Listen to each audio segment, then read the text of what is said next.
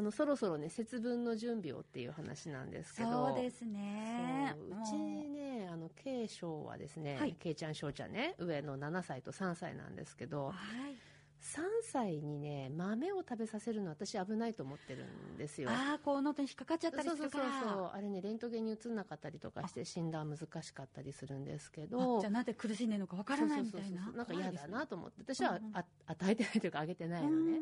ん。であのそういうわけでうちの翔ちゃんはね豆に対して憧れを持ってるの。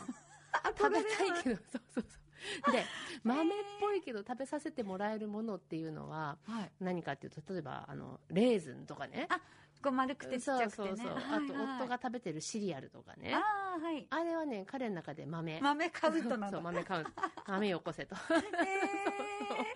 なのでねあの節分はさほらあの北海道で節分によく使うという落花生。あれ落花生。北海道だけなんだってね。ーいやそれ初めて聞いた時びっくりしました、ねえ。子供の時からそれが当たり前だと思っていたので。そうそうでもあれはいいかなと思っていて危なくないし。あ間違って食べることもねないですもんね。なのであの遠藤家、はい落花生で今年も行こうと思います。いいですね、はい。楽しみ。そして本物の豆を食べられるようになるのもまた楽しみですね。そうね。もうちょっと先かな。はい。楽しみですね、はい。さてドクタートークのラジオ診療室。今日のテーマは？クラークさんって何する人？というお話です。うんクラークさん病院で働いているスタッフの方のことですよね。そうですね、うんうん。あの医療を支えるお仕事を世の中に積極的に紹介することも医療従事者の働き方改革を実現する上でうん。私大切なことかなと思ったので、ちょっと時々はいろいろな職種にスポットライトを当てていきたいと思ったので今回はクラークなんですけどはい。クラーククラーク？うん。馴染みありますか？どういうポジションか想像つきます、いやこれがそうクラークと聞くと、うん。まず羊ヶ丘展望台ですよね。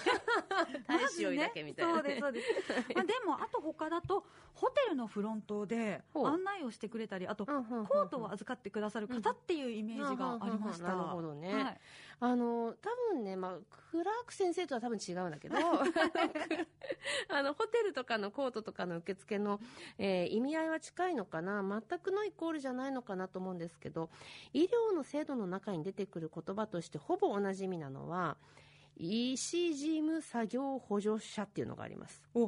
そのまんまですね。うん、医師の事務作業を補助する人っていうことですか？そうですそうです。うんわかりやすいですね。ねまあ、言葉は分かりやすい。で裏を返せばですよ。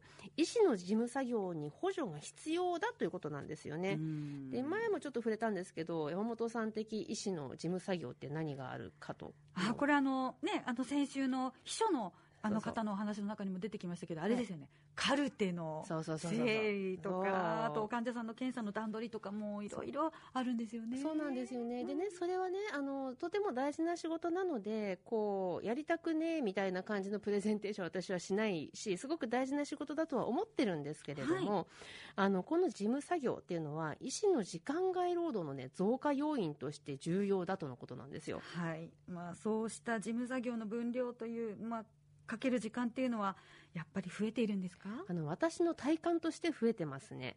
ただ必要な記録なのでカルテっていうのはあの大事かなと思うんですけどちょっとね昔のカルテっていうのはメモとか断片的な情報とかっていうことも珍しくなかったと思うんですよね。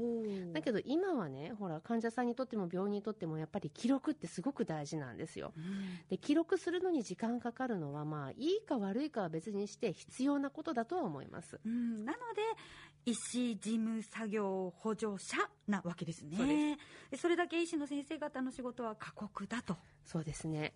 あのね、さっきの話、時間外労働の増加要因を実は私調査したんですけど、その結果が載っているものがね、平成30年版、過労死など防止対策白書ですからね。わあいやまあでも本当にそれだけ深刻なことが現実に起こってるってことですよねそう、生々しいよね。時々ニュースでもありますでしょ。うんでもまあ、医医療業界の大きな流れとして、医師の働き方改革は大事ですよ。はいで職場としてはワークシェアを進めていくべきだとされてますし、うん私もできるだけその方向に舵取りしていきたいと思ってるんですよね。はい、ではクラークさんのお仕事ですけれども主にやっぱり書類整理のお仕事のサポートっていう感じなんですか？そうですね。で、まあ、それぞれの医療機関によってこれは千差万別だと思うんですけど、うんうん。HN メディックでは透析患者さんが他の医療機関にかかる時のお手紙診療情報提供書とかってやつですけどそれの準備とか発行などをやっていただいてますし一部ねひな形を作ってもらうこともありますね。へえとなると医学用語の勉強も必要でしょうし、はいあと必要な記述を漏らさず適切な内容を作るっていうことになるでしょうからこれかなり大変そうですね、大変なの、うん。そう。で HN メディックには3名のクラークさんがいるんですけれどもうんうん。皆さんね常に勉強している。もう本当頭が下がりますね。素晴らしいですそう。でね今日はね現職のクラーク2名から取材してきたので紹介させてください。はい。新札幌の中谷弘子さん。そして札幌東の鈴木ひかりさんという2人の方にお話聞いてきましたうん北広島のクラークさん現在産休中ということでまた次の機会にお話を伺うと思いますはい。内容としてはどんなお仕事かどんな時にやりがいを感じるか。そしてクラークを目指す人に一言ということで東子先生がねインタビューをしはいてきてくださったんですよね、はい。では早速最初の質問。はい。どんなお仕事かと言いますと？はい、あの新札幌の中谷弘子さんのコメントとしましてはですね、えー患者さんのサポートもそうですけれども医師をはじめ現場のスタッフの補助をすることも大事な仕事だとのことなんですね、うん。で必要な情報がすぐにスッと出てくるように整理整頓しておくことが重要とのことでしたね。わあもう皆さんを支えるっていうことの全般を担っていらっしゃるそうですっていう感じですね。ね。はい、そして札幌東の鈴木ひかりさんのコメントとしては、うん。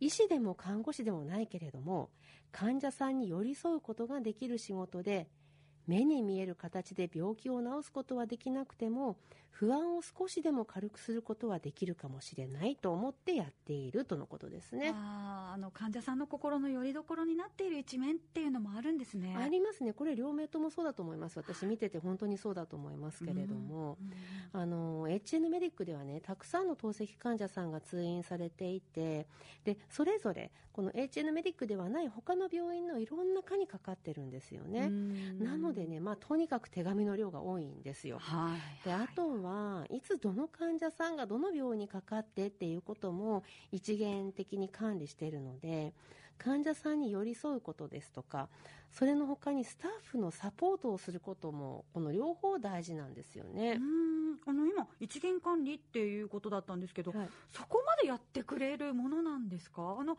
普通私たちは自分で病院に予約をしてでどの病院にいつ行くってっていうのは自分で管理していると思うんですけど、ね、そう原則普通そうだと思うんですけど HN メディック的にはですね、うん。やっぱり人一人の体の中で起こっていることっていうのはつながっているし、はい。切り離せる情報ではないかなって思うので私個人としては把握していたいんですよね、え。ー私のわがままみたいなね、でもね、まあ、やっぱ医者の脳みそだけが頼りなのは危ない。忘れちゃったら終わりじゃないですか、うん。なのでちゃんと記録を残すっていうことも大事なんですよね。えーあの病院側としてその方をしっかり把握してくれてるっていうことですね。把握していきたい。完璧は無理だから。ありがたいですね、うん。でそこでクラークさんの出番となるわけですか。ではクラークさんのやりがいってどんなことなんでしょうか。あのね、これはもう両名とも、ありがとうって言われると、もう頑張ろうって思うって、まあ、言ってましたね。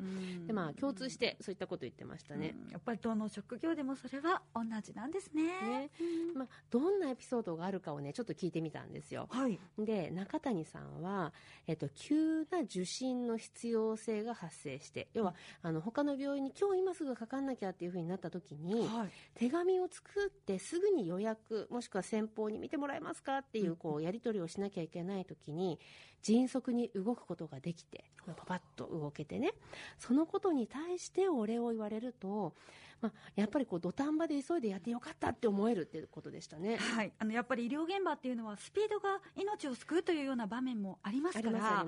クラークさんがバチッとこう橋渡しをしてくれてるっていうのは大きいですね。大きいしやっぱ見ててすごいなって思いますよね。うん、はい。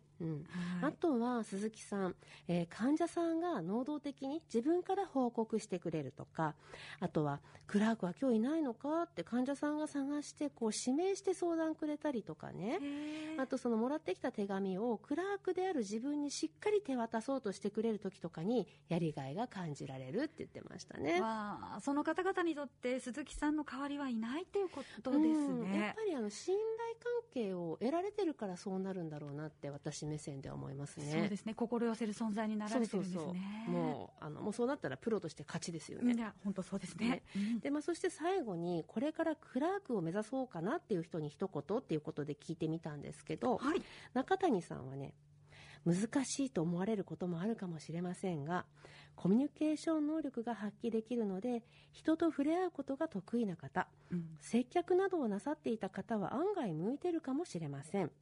医師を直接サポートできるのはとてもやりがいのあることですとのことでした。あーあの人が好きとかあと医療現場の一員として人を支えたいんだっていう方にはぴったりぴったなお仕事りだと思いまなんですすねね。そうで鈴木さんは、えー人に興味を持って取り組むことが大事だと思います。現場の温度感覚をしっかり共有すれば自分の意見も発言できます。そうすることで医師や看護師の気づきのプロセスをサポートできるかもしれないです。その意味でとてもやりがいのある仕事ですとのことでしたね。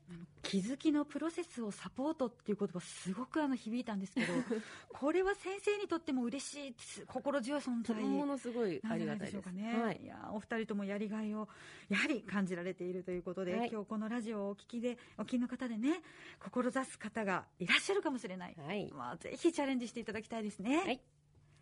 今日はクラークさんって何する人？というお話でした